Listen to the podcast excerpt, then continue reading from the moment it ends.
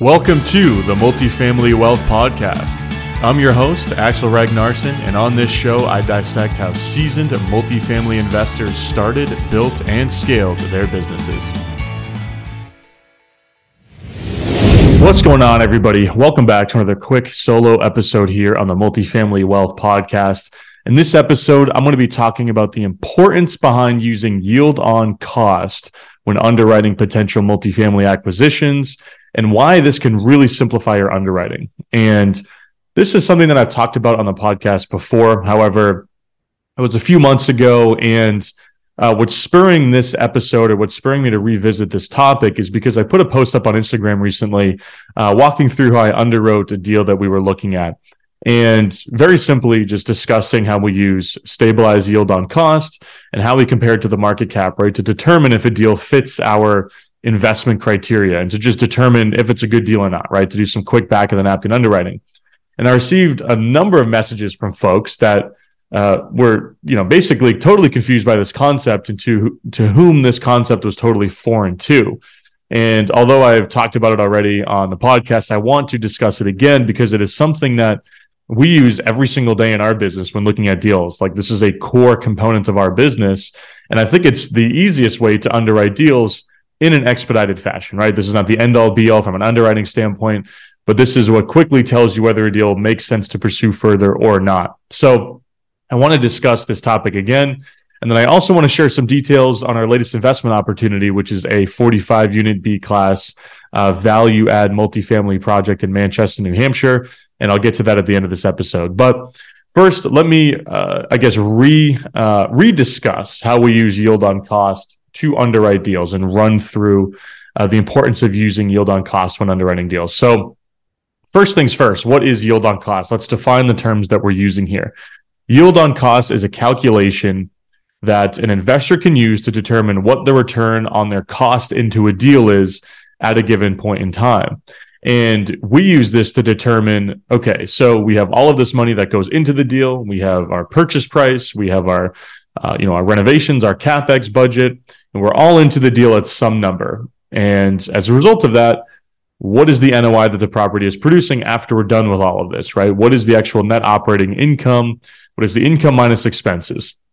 Uh, this has nothing to do with debt. We are not factoring in debt here because that is a separate component to this process.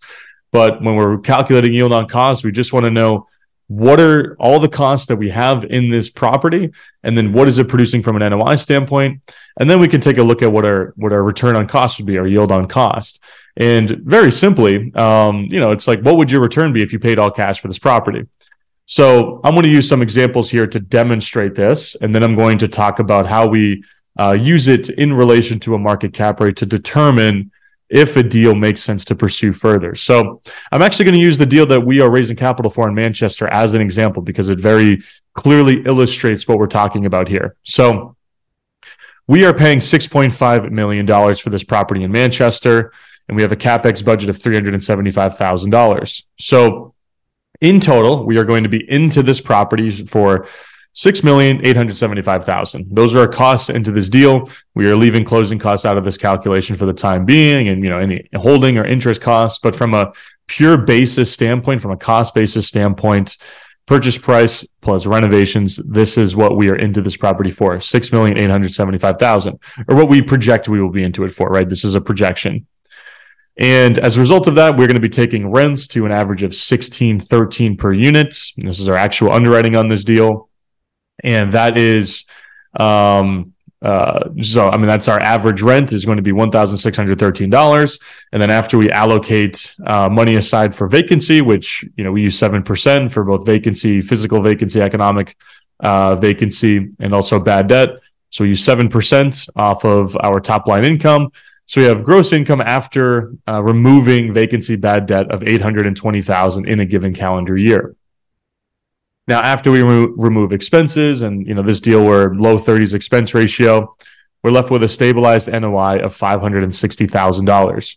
So after we spend six and a half million dollars on the property, we invest three hundred and seventy-five thousand dollars into it, and we're into the deal for six million eight hundred seventy-five thousand.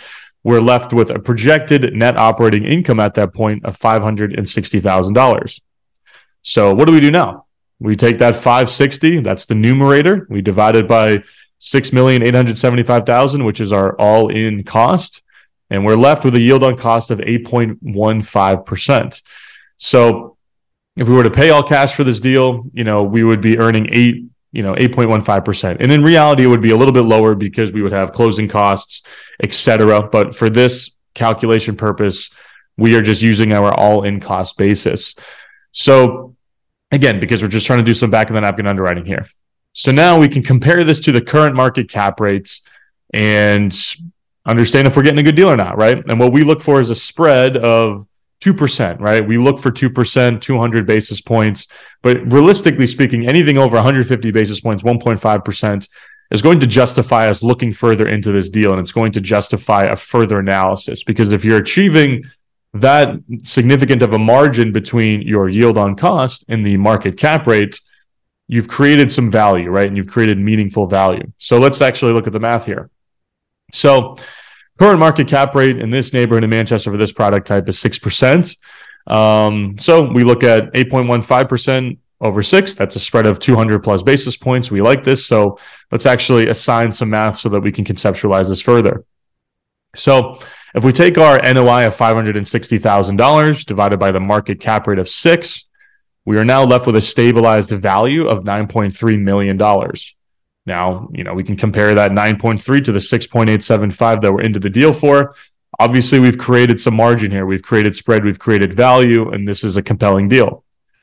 Now, if we want to make some adjustments given, you know, what we think the market environment will be when we're, you know, when we're done with these renovations in 2 years, we just want to be conservative, we can play with that market cap rate, right? Let's say the market cap is 6.5 in a couple of years. Well, then, you know, the a 6.5 cap valuation on $560,000 in NOI gives us an, gives us an 8.6 million dollar value, right? 8.6, still a healthy margin over 6.8 and we should probably take a look at this deal a little bit further. So you can begin to play with these numbers, but the conceptual understanding is the same. What is your yield on cost and how does that relate to the market cap rate? That is the singular focus, right? And you can adjust this for the risk or how good of a deal that you want to get. So let's say you you're only interested in doing home run grand, uh, grand slam deals, for example you might only do deals where you have a spread of 250 basis points between the two, right? Because then you're you're creating 30 35% over your all-in cost basis in value most likely, if not more. That's going to allow you to take all your money out and then some, right? That could be your your internal underwriting criteria. Let's say your return requirements aren't that high. Maybe you're looking for 100, 150 basis point spread or something like that and you're still creating value and you're creating margin. Um, but you're, you know, you're interested in hitting singles and doubles. You're not just only interested in hitting home runs. Or if you want to adjust the base cap rate up from what it is right now because you think the market's going to tank in a year.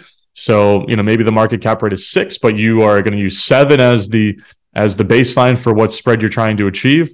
That allows you to build in some, you know, some margin there as well.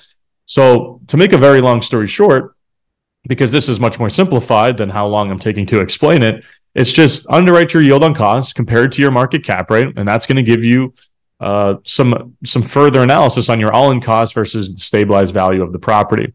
And it's very, very surprising to me how many people don't use this in their business because it is a very, very simplified, easy, and quick way to underwrite deals.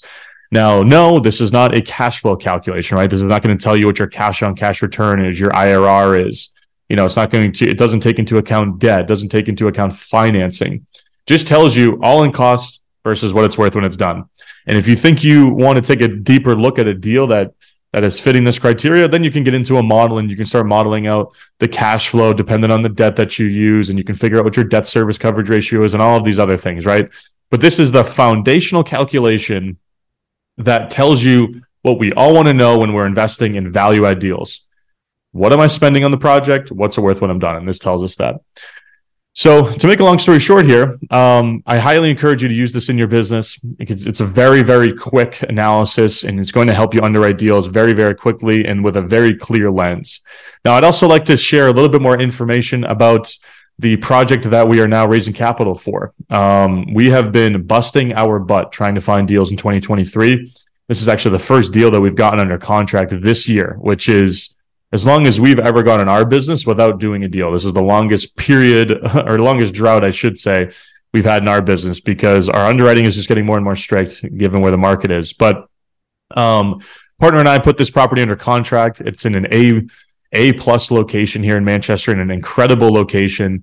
The property is a you know B minus property that we're going to be improving into a BP plus property.